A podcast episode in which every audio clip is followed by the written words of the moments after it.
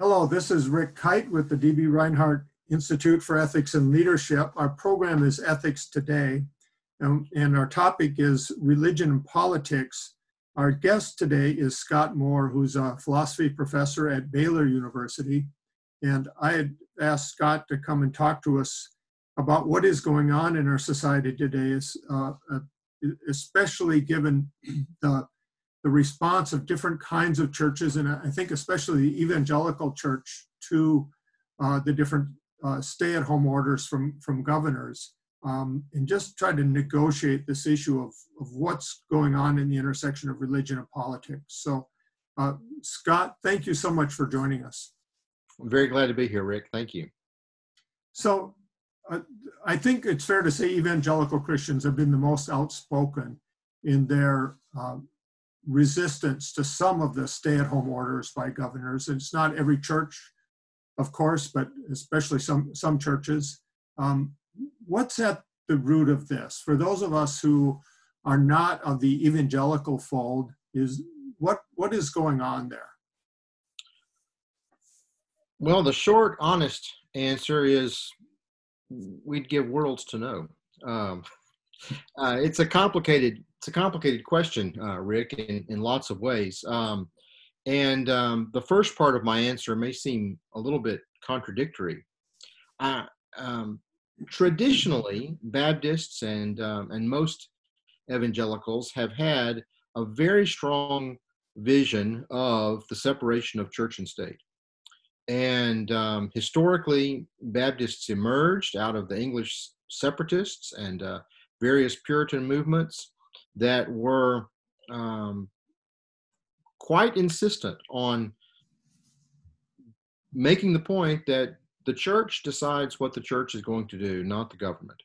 Uh, and and I think that that part of our heritage and that um, though that that sense of of autonomy and self determination is still quite prevalent in lots of places.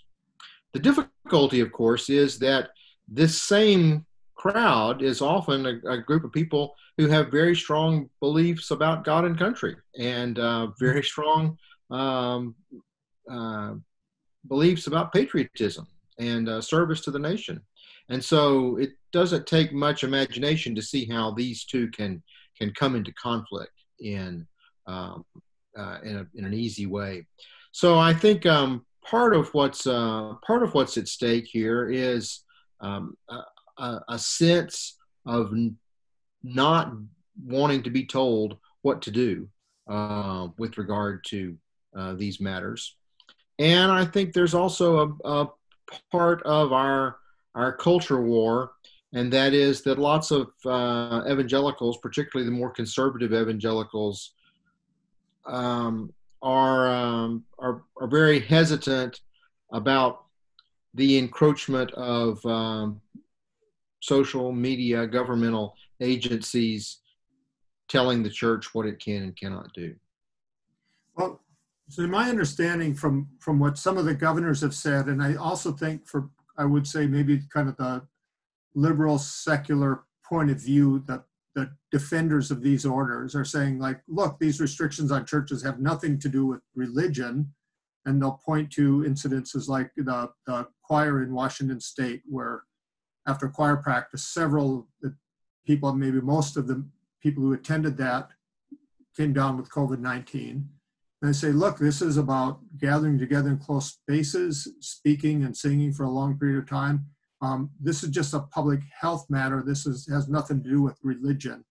Um, is that right, or is that the wrong way to look at this? Well, I mean, I I think um, I think it, at at one level it's it's it's probably right. Um, I I certainly concur with that judgment. I mean, personally, but um, but it's also the case that lots of people would want to say, look, just because the government says it's a personal health matter doesn't mean it's not a way to control behavior and belief. I mean, so um, if you you think about any number of central religious practices which um, have been deemed to be unhealthy and um, are uh, opposed by various government and uh, intergovernmental agencies and these kinds of things. I mean, you think about um, uh, the Catholic prohibition on contraception. Uh, there are lots of people that would say this is not a religious matter at all. This is simply a, a, a question about public health and uh, social goods, and um, and that um, that's a deeply uh, a deeply held theological belief that's part of the comprehensive theology of the body for Roman Catholics, and uh, you can't separate those kinds of things out on those those matters. I don't think that that really is at the heart of of all of the kind of opposition. Most of the opposition that we're seeing that gets characterized by um, um, by the churches comes in two forms, right? One is about a question of of whether or not we're going to live in fear, and I think that that uh, continuing to gather on the Lord's Day to go to church is um, and to to put one's hope and trust in God is um, a sign of of faithfulness and courage for lots of people, and um, and so to say that we're not going to go to church, then we're not going to gather, is uh, is to be controlled by by fear.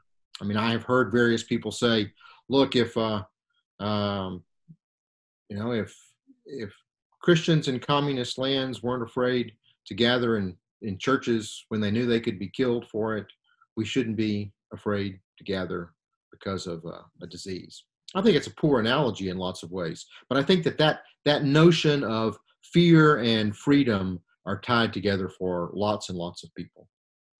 So, and I think you're right. I mean, I'm that's certainly the kind of rhetoric that I've been hearing as I've been listening to people talk about this. Um, that the idea of not wanting to live in fear is is an important one, and and um, but uh, there's there's uh, it seems to me a kind of a profound disconnect here um, with um, the the idea of public health officials trying to say, well, there are things that we should legitimately be afraid of, and and take necessary precautions of. It doesn't mean that you're actually living in fear, but it's it's prudent precaution.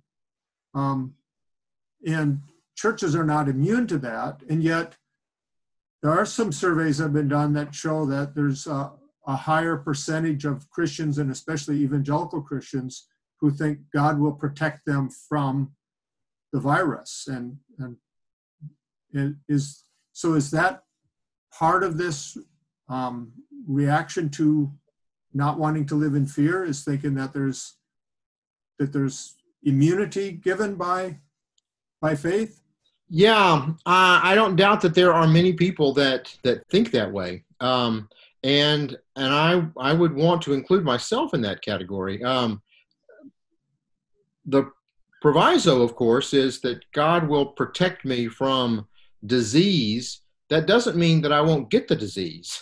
Um, I mean, um, we got a long a long history of recognizing that God's provision often comes through suffering, and so to put oneself in God's hands is to um, to recognize that that may be the case. Now, I don't think that's the argument that you're typically getting, and I think in in in lots of places, um, uh, without being hopingly hope I'm not being too uncharitable here to um, my uh, brothers and sisters. The religious arguments are cover for a certain kind of cultural argument that says I'm I'm not going to have anybody tell me what to do. Right. Uh, and um, and I think probably that's that's part of what's um, going on in some of some of those categories, especially when you you put this into the the larger context of the kind of um, deep frustration and culture wars that we we see now. Um, a great deal of mistrust of the mainstream media, and uh, the media have taken it upon themselves uh, to do their their duty here, to spread the word, to communicate all of these matters. And and I have heard um, uh, many people complain about the kind of coverage that um, that the mainstream media is giving to to COVID nineteen. Now, I think this morning, you know, we're we've passed the ninety thousand uh, death number in this country. I mean, it deserves as much serious coverage and um, and medical advice as we can possibly get. But I think that this, the religious arguments fuse in with a certain kind of cultural independent freedom argument. And that, so I, I, I want to just put a little bookmark here that I want to come back to because partly what you're touching on is this, this reaction of one of not being, not being afraid is, is also an assertion of that we, we value something much more important than just our physical being. Right. It's sort of kind of a rejection of the kind of popular materialist culture, right. which we often find portrayed in the media also, right? Um, so but I want to put that aside for a second, maybe come back to that because I think that's important.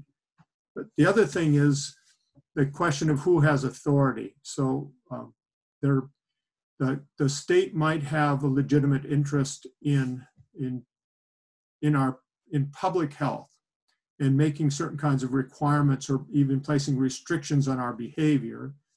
But the church is one place where we've kind of carved out a region. We said like the, the authority of the of the state stops at certain places. One of those places it stops is at the church, right? Right. So who has who has authority? Does the does the state at, at certain times has like the authority to just say, well, in ordinary times we cannot make decisions for you how you will practice your religion, how you will worship. But in these extraordinary times where we're trying to stop community spread of a virus, we can tell you you cannot gather.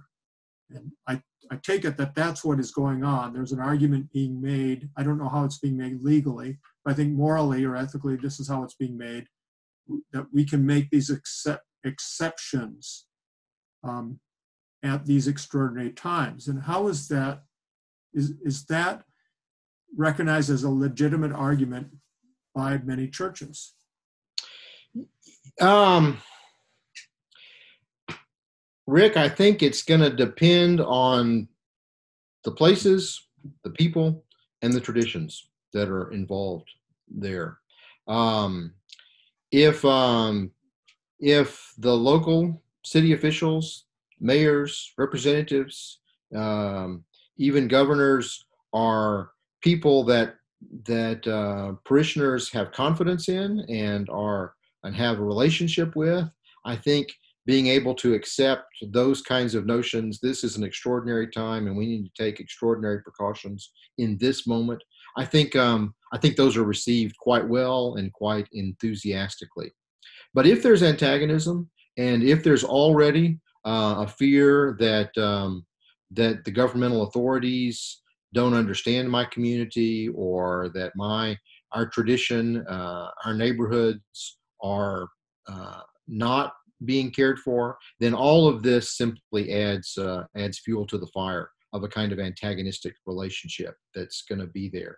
And I think that crosses all kinds of party uh, lines, uh, Democratic, Republican, all the way down. The uh, the mayor of my city is a, is a, is a very fine man. Um, he's, uh, you know, an active member of a local church, um, a friend of mine. We have, I have, I have full confidence in his ability to make good judgments. And when times get better, um, and um, and he says, you know, things are things are better. I'm fully willing and able to accept uh, his good judgment on those matters. I think that in most cases, though, certainly um, um, as we think about this and as we generalize, most Christians, most evangelical Christians, probably um, want to take advice rather than orders. Uh, and as long as we are told that this is the best thing that you should be doing, that we recommend, people are far more inclined to follow it than if they are told that um, groups of more than 10 cannot meet, that you cannot do these things. Now, some of that is um, is probably that free church tradition in my part of the country. Some of that is uh, sort of you know Texas arrogance. Uh, nobody's going to tell us what to do and what we what we can do and what we can't do, um, and um, and it works itself out in lots of lots of different different ways. So I think I, think we can. The other point that I would I would make here is that that notion of ordinary time and extraordinary time is always very dangerous, right? Because who decides when we've moved from ordinary time into extraordinary time, and who decides when the extraordinary time is over, and what uh, what would be involved in this? And so all of those are are contested decisions and contested categories that people are going to be um, involved with. I, in in our region, we have had um, uh, mercifully um, um, very very few deaths. Uh, I uh, I think our county uh, here, McLennan County, has had less than hundred cases and maybe four or five four or five deaths. I'm um, I live out in the country from outside of Waco, and we're very close to the next county line. Um, and that county has only had six cases uh, in, in this whole this whole time. Now it's a rural county, and it's uh, it's separated in lots of ways, but you can imagine the frustration by school officials and work officials in various ways when the county is on lockdown from the state and they have virtually no evidence of um, of the disease that is in their their area. So that's part of the frustration that I think some of these folks uh, experience. Yeah, and it's interesting that this is. I was just in a meeting this morning with uh, a couple members of our county health public health department. So, and this is ex, frustration they have. Public health, you tend not to notice it when when things are going well, um, and then when precautions are put in place and they're actually successful, people say, well, they weren't necessary, and and I mean, this is maybe one of the things we're seeing going on in, in places, I think, in, in our county where we've had uh, relatively few cases compared to the rest of the state.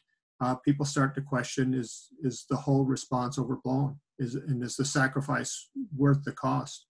And, and you and i are philosophers. You and i we know that there's an there's an um, epistemological conundrum here right? I mean if you if you act uh, and nothing happens, did um, was it your action that kept nothing from happening, or was the action not necessary because there was nothing there? I mean, there's going to be a lack of evidence to prove, um, you know, the efficacy of the action there, uh, both now and in the future when we look back on this. And and there'll be very different narratives that people will tell as they they talk about how we responded to this. Now, I have a son who who lives in New York City, and um, you know we we want them to take every precaution that they possibly can take because of the the dangers that they are having here and i have an uh, uh, uh, elderly mother and young grandchildren in the area. And so we're taking uh, every precaution that we can take simply out of protecting both um, the elderly and uh, and the very young. It's often said though people at the middle take care of the people at the edge at the edges. And um, so i'm perfectly willing to be inconvenienced by the wearing of masks in the grocery store and wherever else it is that i go in including not going to, to church if we can um, help protect those people that are more vulnerable that are parts of our community that we we have some interaction with. Yeah. But again then that's the, the very language of the requirement takes the focus off of our, our, of our individual motivation to not only be helpful, but to be con, really to be uh, solicitous of the health of our of our neighbors and those who are most vulnerable. Yeah, and it's it's you know it's it's very hard. I mean, uh, to accept some of this advice. I mean, this this time of um, uh, of separation occurred in preparation for, as you know, the most holy season in the Christian calendar. And um, uh, and maybe we were prepared for Lent to uh, have some sacrifice here, but we certainly weren't prepared to give up on Easter. Uh, and that's what a lot of folks have had to do. And and we've had to to make sacrifices to to be away from our our family members and uh, from people that we love and want to see. And um, but I think those are those are all reasonable things. Uh, certainly here in this um, in the short run here, steps to make. The difficulty is going to be when do we know and when are we confident in the people who decide when it is and when not acceptable to go back right to those things. Yeah, yeah. Well, a few minutes ago, you had mentioned uh, the, the culture wars and that, that some of these, uh, both kind of acceptance of, I guess, experts' opinions or advice, and then re- the reaction to it, and even something like mask wearing, when, whether one wears a mask or not, can be kind of a symbolic expression of where one stands in the culture wars. Um, and for those of, the people that might be watching or or listening to this who are not really up on what the culture wars are. Could you just explain a little bit but what you mean when you talk about the culture wars? What are they and what are the main markers of them right now? How long is this show? Well, uh, yeah. You know, the the the, the culture wars um, are is a, a, a, phrase that I think has um, uh, probably emerges as a term um, in the 90s, but typically it is uh, pushed back starting with the 60s, I guess. So maybe we've got, um, you know, we've got more than half a century of um, of of conflict in the in the briefest way of, of, of identifying what we're talking about here. It's this the sense between uh, the more traditional aspects of our of our society and the more progressive aspects of our society and the ways in which one uh, organizes one's life and one thinks about these these kinds of matters. So the part of the the problem that we have of um of an inability to to communicate, to talk, to work out our social political problems are oftentimes thought to be uh, indicative of this conflict of cultures that we have. So uh, um, and it it goes um, it, it goes into almost every area of our lives, right? So obviously our our religious beliefs uh, or what the nature of those religious beliefs would be or whether one has religious beliefs at all but certainly also political beliefs and and the role of government. And uh, and in any number of of issues that tumble out of those those kinds of questions right? So um, questions of of of individual autonomy, guns, um, abortion, uh, school prayer. I mean, all of these things can be uh, markers in um, in a culture war clash in which people are asking, you know, what,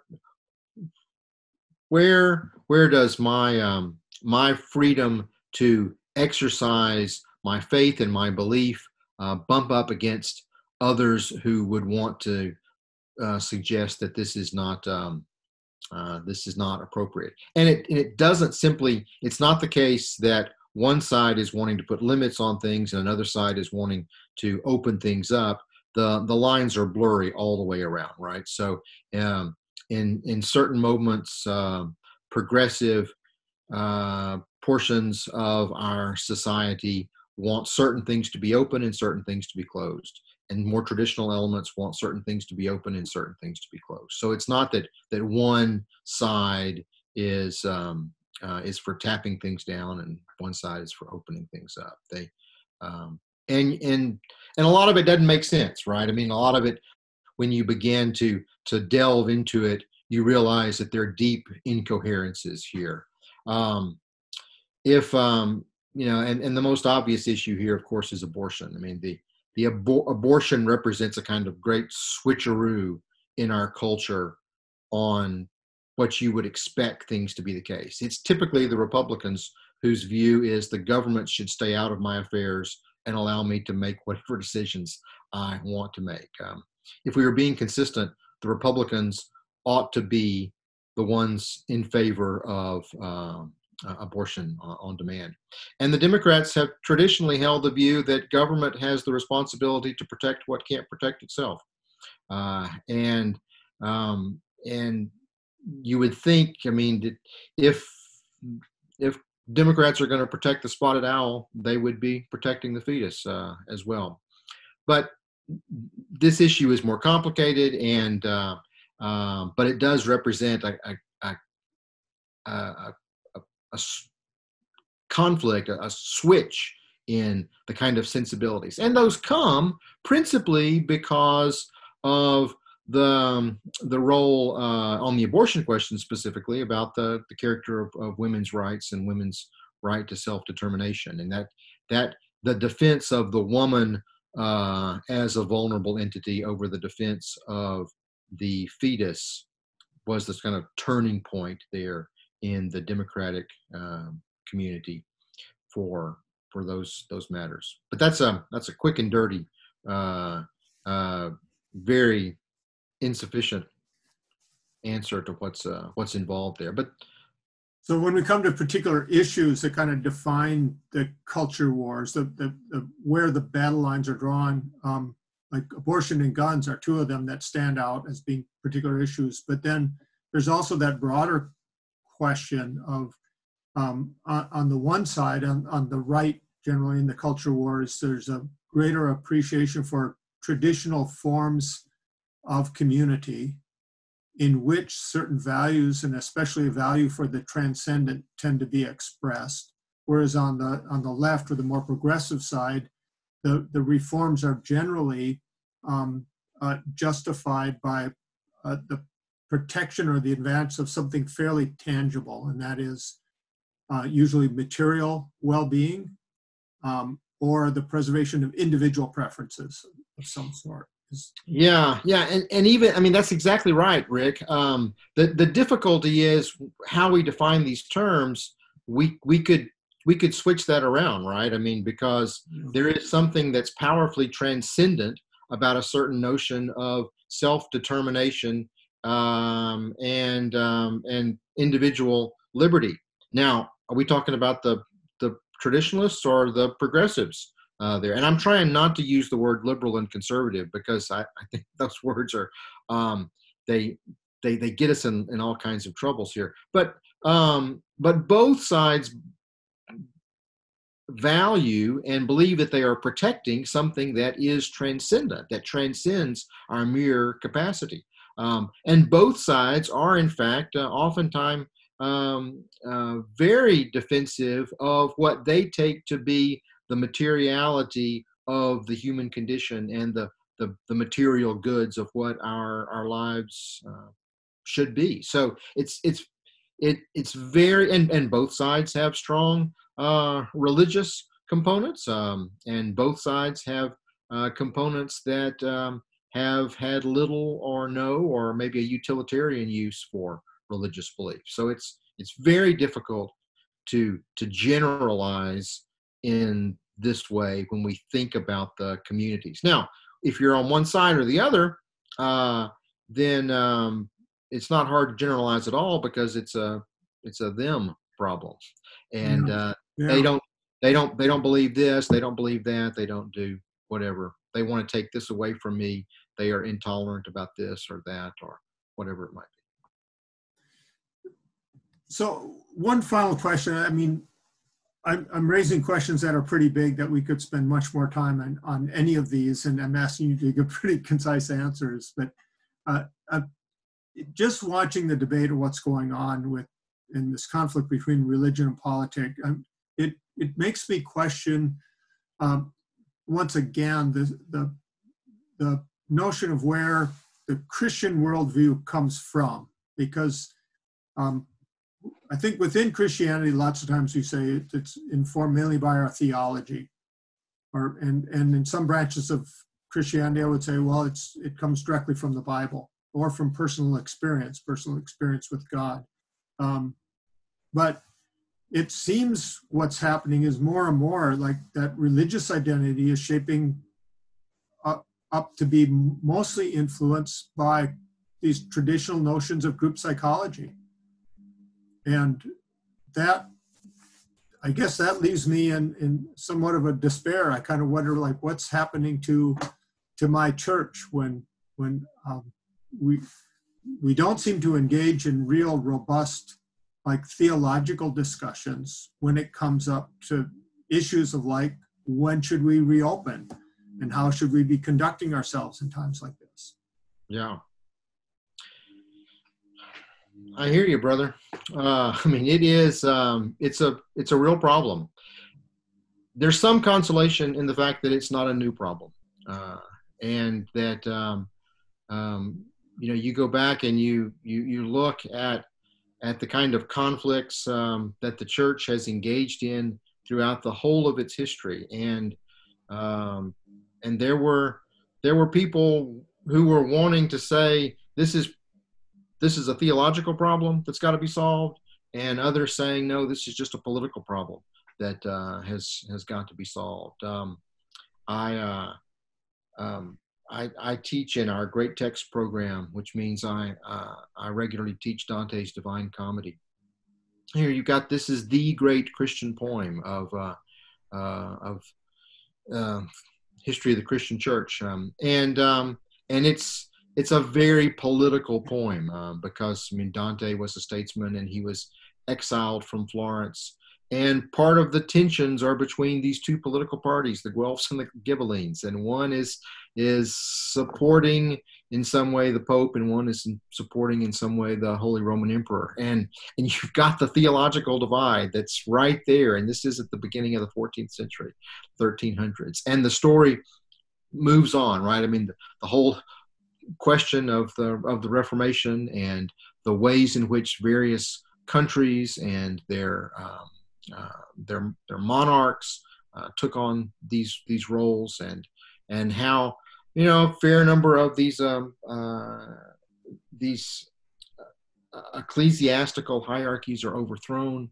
Is it a question of theology or is it a question of politics? They are absolutely inescapable, uh, and they and um, and the goal here, it seems to me, for those of us who are Christians, is um, is first of all to to be humble and to be uh, attentive to what's uh, to what's happening to to read scripture to read scripture uh, carefully uh, in community um, to uh, to have these kinds of conversations to be able to have frank conversations with people that we might disagree with on a host of, uh, of other issues and try as much as possible to identify where the where the authorities are. I mean is the authority for us what this text says? Uh, is the authority really how I feel about the text or what I think uh, might be the case? Is the authority what what my bishop or what uh, what the church uh, the church hierarchy or the ecumenical councils may have taught on these matters? I think that um, Christians who take the time to be attentive and and charitable have far more resources for beginning to address these kinds of questions than the fact that I see myself as a conservative or a traditionalist, or I see myself as a, a, liberal or a progressive, and therefore I'm going to latch on to some view that is commonly held outside the church as formative for what goes on inside the church. I, I have for, for lots of years um, uh, said that if you are, if I mean, I, I, I am pro-life, and I, but I, I think that means I have to be consistently pro life, which means I am, in fact, opposed to abortion on demand. I'm also opposed to capital punishment. Um, I am for uh, a, a, kind of vigorous way of understanding how we can make immigration uh, safe and careful. I am for universal health care. All of these are, uh, are parts of a comprehensive life ethic. But having said all of that, I just zigzag back and forth across the Republican and Democratic lines here because they don't fit in with our uh, the stereotypes that our political parties uh, have. And I think that that when and here I've gone to preaching, I apologize.